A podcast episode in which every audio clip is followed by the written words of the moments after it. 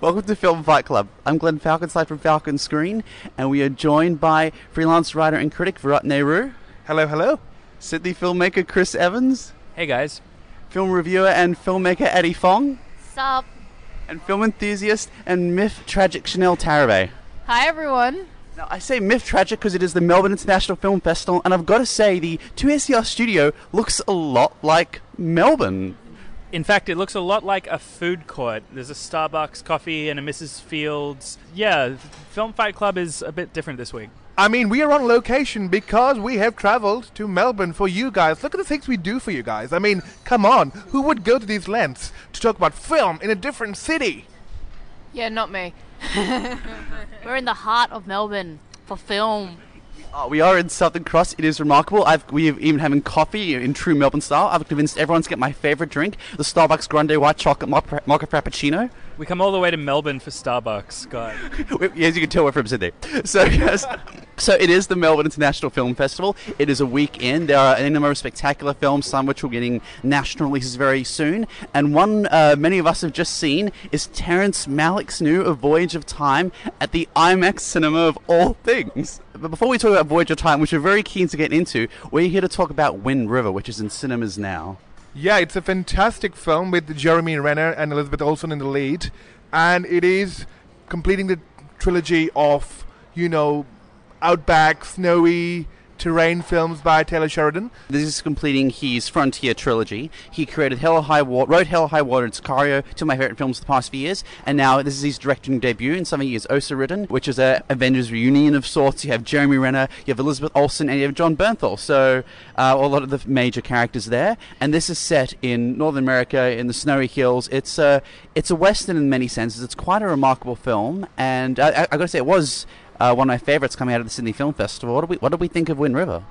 Hmm, I had some issues with it. I think Taylor Sheridan is not a good enough director to pull this off. I, I, at least I don't think the approach he brings has enough poetry.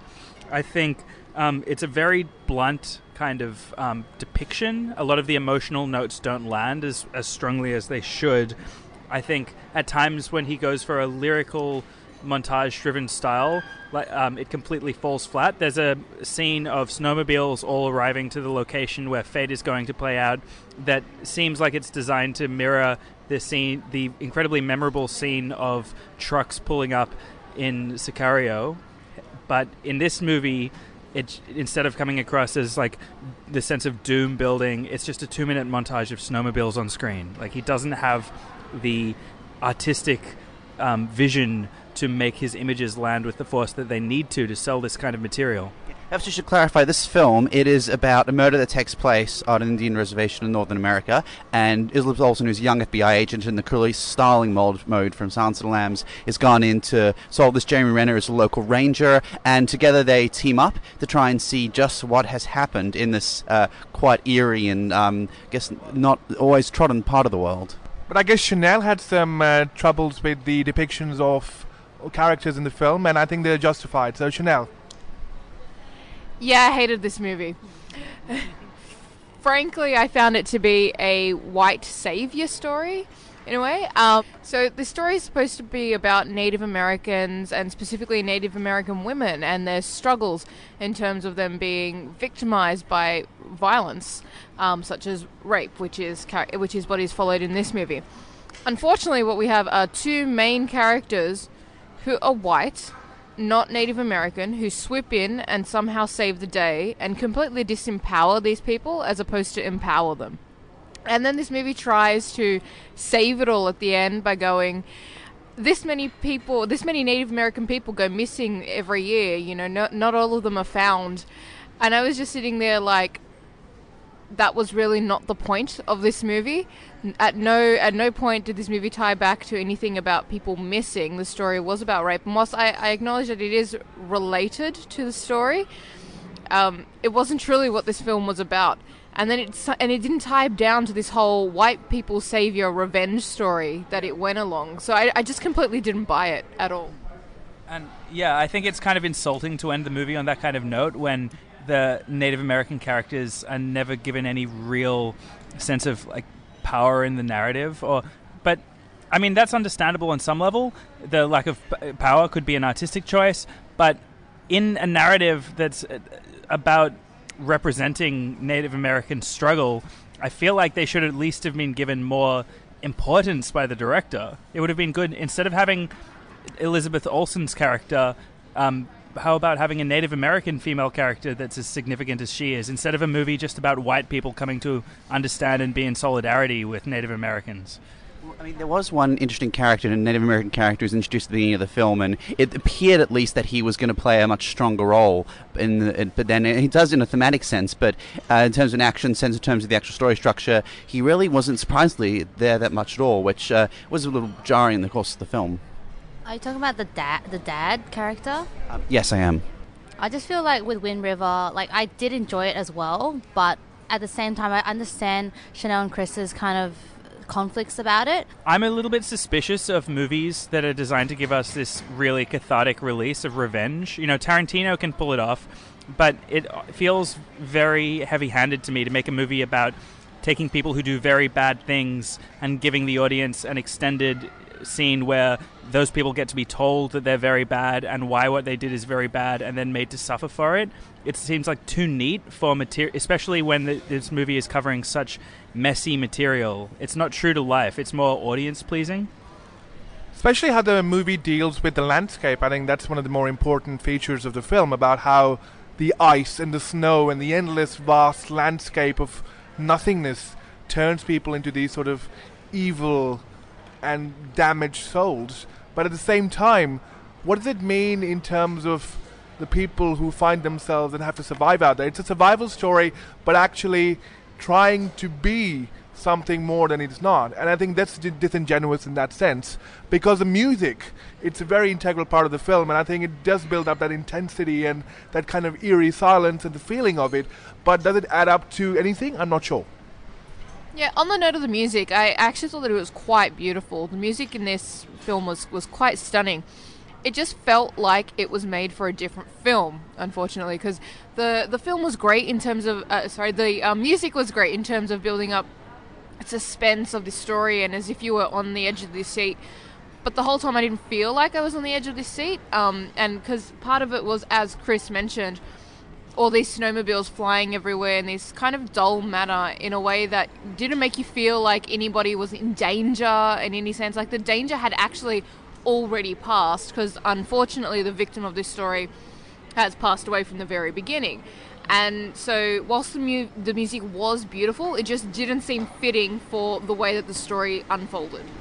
What I did find interesting, I think what is actually, unlike many elements of the story being well received, is the, the noir elements of the film, and it is in every sense a noir film. I mean, we saw him do a western with Hell or High Water, we saw him do a border drama with Sicario, and this is a similar film in a sense where he's using the landscape in a very dark sense in the way that was done, you saw in, in, some of the earlier films in the 40s and 50s, some of the great American epics, and this is just an extension of that. So he has tried to take a similar theme and cross any number of different American vistas. Yeah, it's a similar kind of like brutal snow western to The Revenant in some ways, I would say. And I think it's going to be very interesting to see what he does next. Uh, he's one of the golden boys of Hollywood right now. He has gone any number of projects as a result of his trilogy. Wind River is in cinemas now, but we are in, at the Melbourne International Film Festival.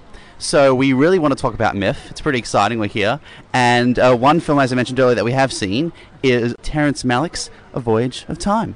I thought this was absolutely incredible. To be clear, what we saw at Melbourne International Film Festival is the 45-minute IMAX cut of the film. In some ways, it's a kids movie. It's a, in some ways, a, a traditional IMAX documentary designed to inspire and educate about science. However, it is unlike any other that's been made before because it has a poetic touch and it gives a dignity and a power emotionally to the images instead of being a strictly academic uh, documentary exercise. This movie shows you the inspiring images that we normally get in IMAX documentaries, but it layers them into an artistically um, beautiful narrative that gives them a weight and I think he, this film is a great achievement. That has, it's a great gift to children for education, as well as to cinema audiences. The visuals are stunning, and the use of music is, as always, from Terrence Malick, impeccable. I think what Malick is trying to do, and this is fascinating, is that he's trying to have a conversation on a subliminal level about our visceral experiences and whether we have a language to communicate that in a shared space. And, you know, whether we can have a shared language that, you know, we've experienced something together and whether we can communicate that without using words and just share in that time and space. And I think there is an enthralling feeling of it, but also at the same time, you do kind of get taken on this journey. It is a voyage of time in the real sense of the word. Yeah, this movie really does make the audience feel like they've experienced something incredible with the sheer force of the images and sound. But and, and it does bring us together as one because it has this strong feeling of um, the oneness of the human race and the incredible fact that we are alive to experience these moments.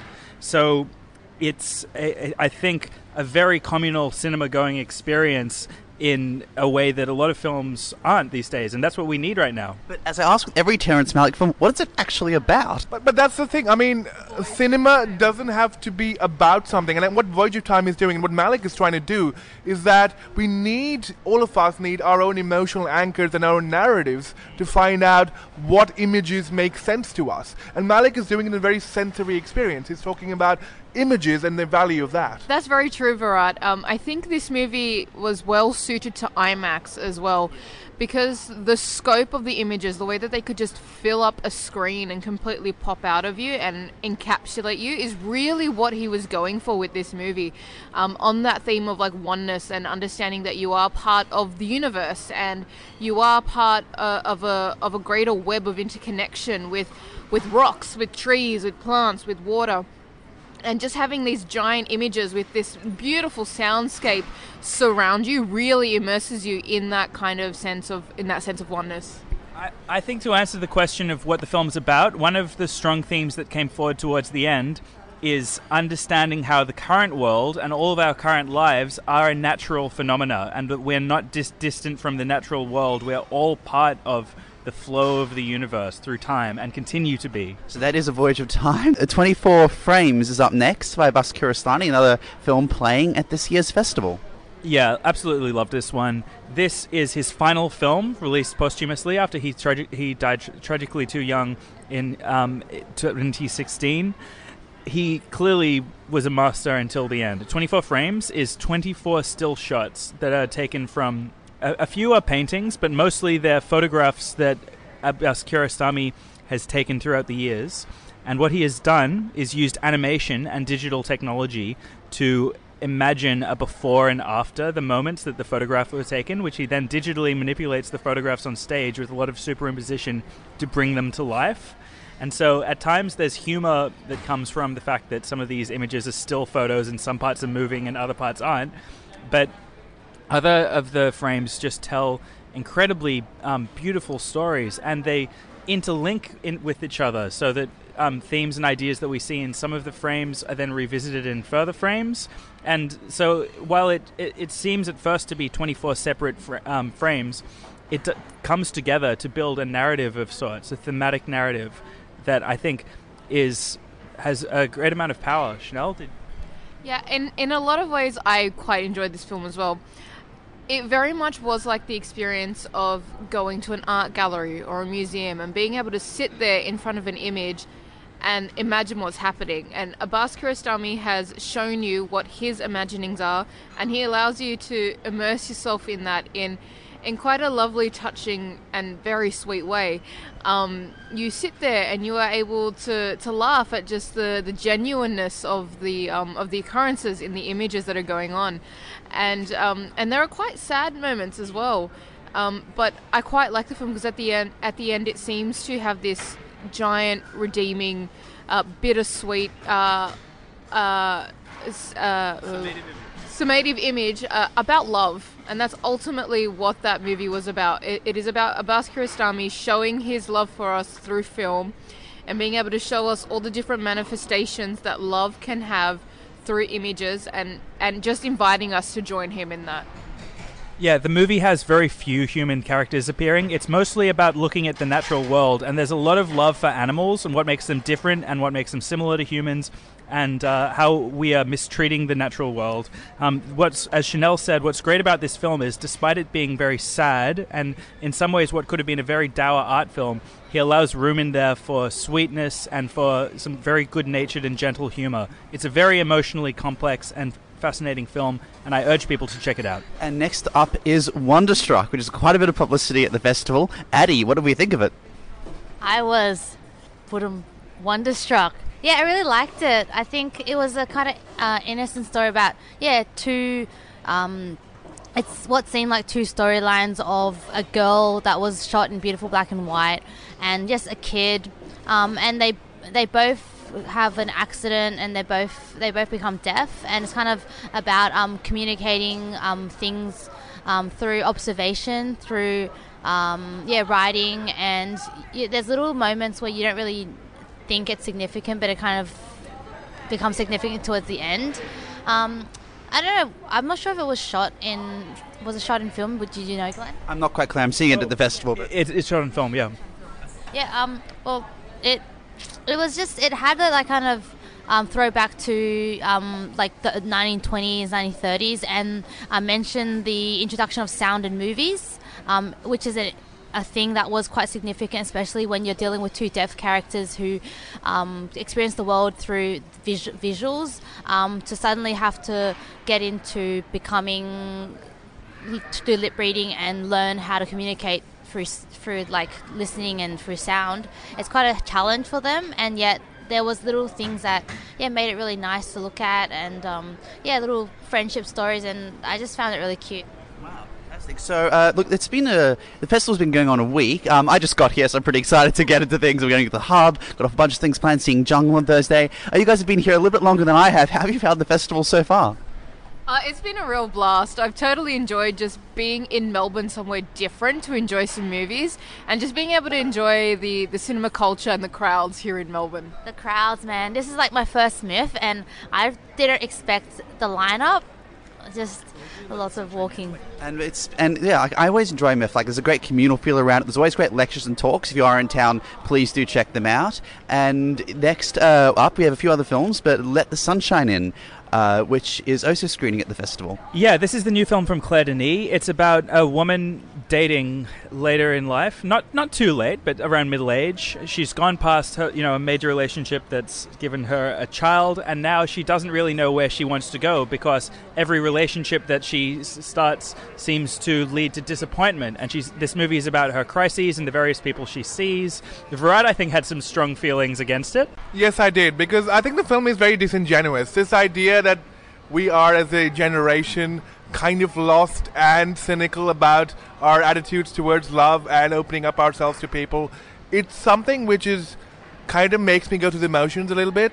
And even though I think I enjoyed the film, what it's trying to do is encapsulate a feeling of our kind of postmodern existence about how we go on about going through life in certain stages of, you know, denial, acceptance, and falling back into traps. And I think the main character has a lot of that flaws about she tries to hold on to certain relationships even though they're toxic. And it is, in a way, a more depressing film than a lot of Denis films. So people who are expecting a much more lighter rom-com kind of drama from Denis will be pleasantly surprised because this is a much more serious film.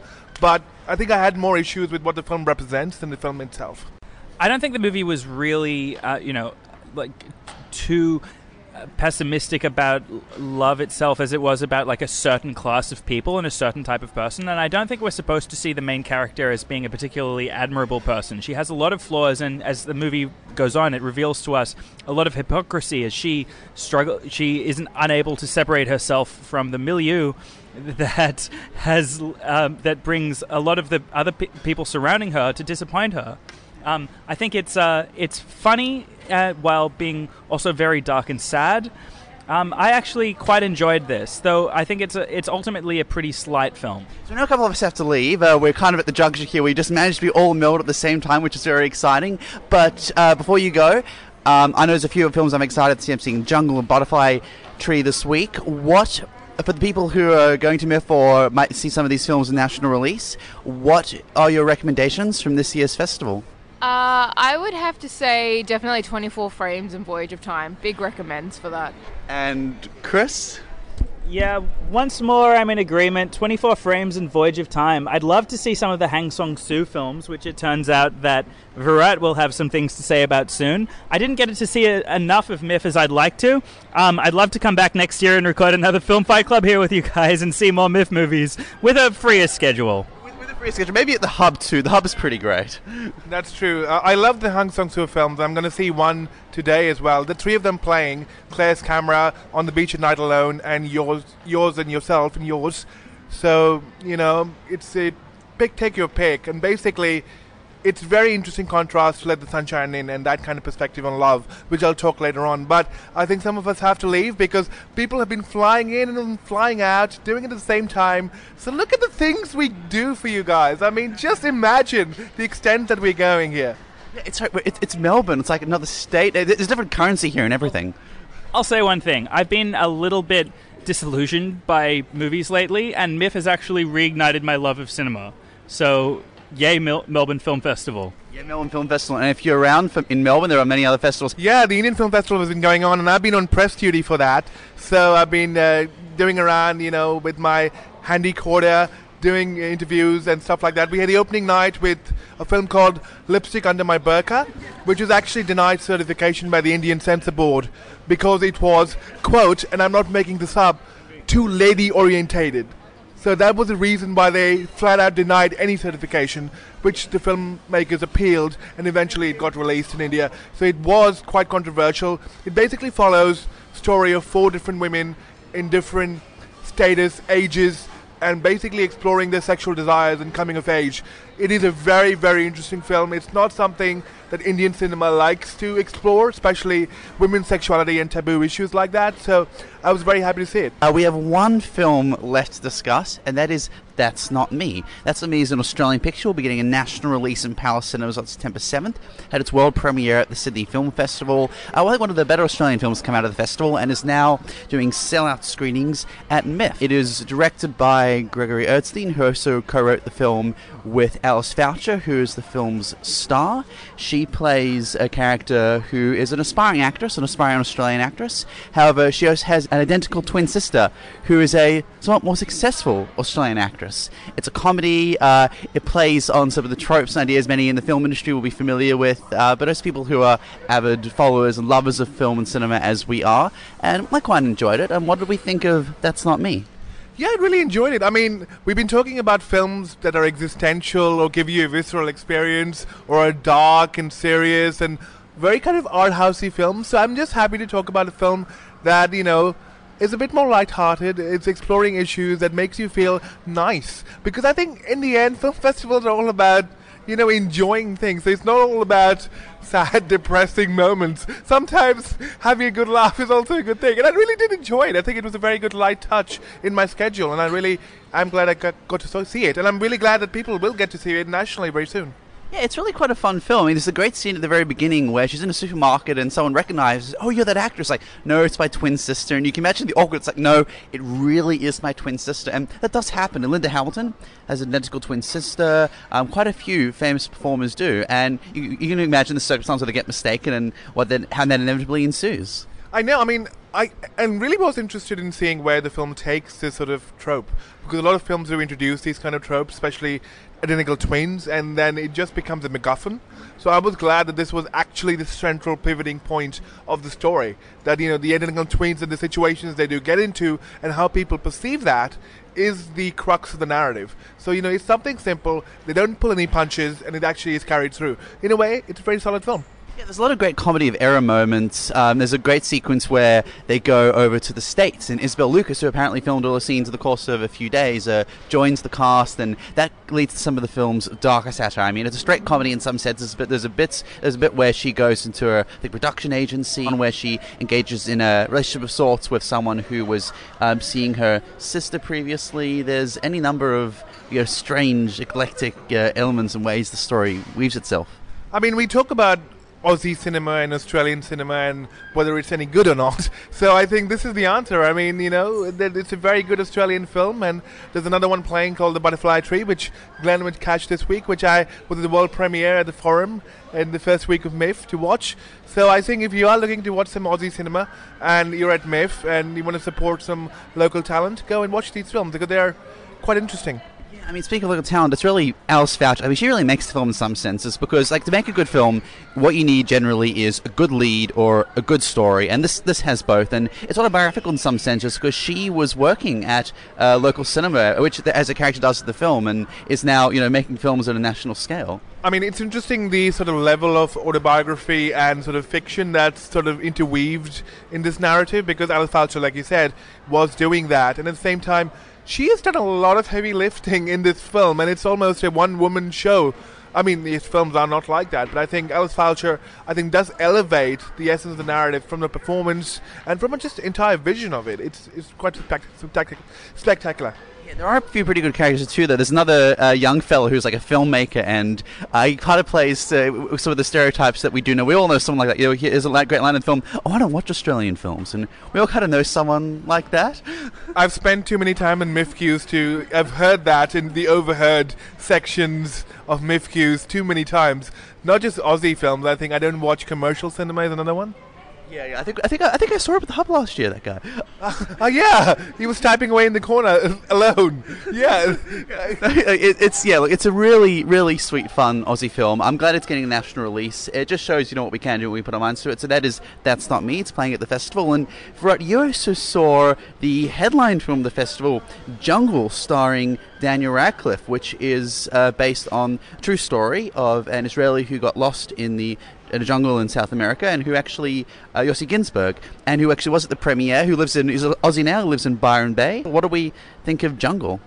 I mean, after Swiss Army Man, where Daniel Radcliffe played a corpse, I was very excited to see what next he's going to do because I think just like Robert Pattinson, I think Radcliffe is kind of in that space where he doesn't really care about his celebrity at all. So he's just picking roles as he pleases, and I'm actually kind of impressed by that. Like, there's just no holds barred attitude towards your own celebrity, and I think this is something which, you know, if he didn't headline the project, this might not have gotten so much attention. So I'm really glad the film actually is getting that kind of wider scope. It's fascinating what he's doing now. It's just Iron Man was my favorite film, not just from the City Film, but was my, actually my favorite film last year. And he's producing Horns. He did What If. He's taking these small roles in a number of art house films, and even uh, Ron Pattinson is just an example because people who would have mocked him a few years ago, the New Republic had an article just the other day saying he is now. This is why he is now at the avant-garde of filmmaking in many senses. I mean, from the Sydney Film Festival, uh, Good Time by Rob Pattinson was one of the highlights of that fest, and now here it's. Uh, Lost City of Z, the James Gray, the new James Gray film playing at MIFF which is also coming out nationally very soon. So Robert Pattinson is, you know, an actor. We should we should call him that now. I think it's about time. Oh, he's been an actor like The Rover. He's made some great films going over the years, and I am looking forward to Lost City of Z. That is playing at 6:30 on Thursday night at MIFF. There are still tickets available. Um, and so, Addy, yeah, uh, we didn't ask you what is. Do you have uh, some recommendations for the uh, listeners as to what would be some of the picks standouts from this year's festival? Um, I would recommend the ones I've seen, which would be Wonderstruck and um, A Voyage of Time. Fantastic. Yeah, I'm. I might even. I might even go see Ter- Voyage of Time now one of the most.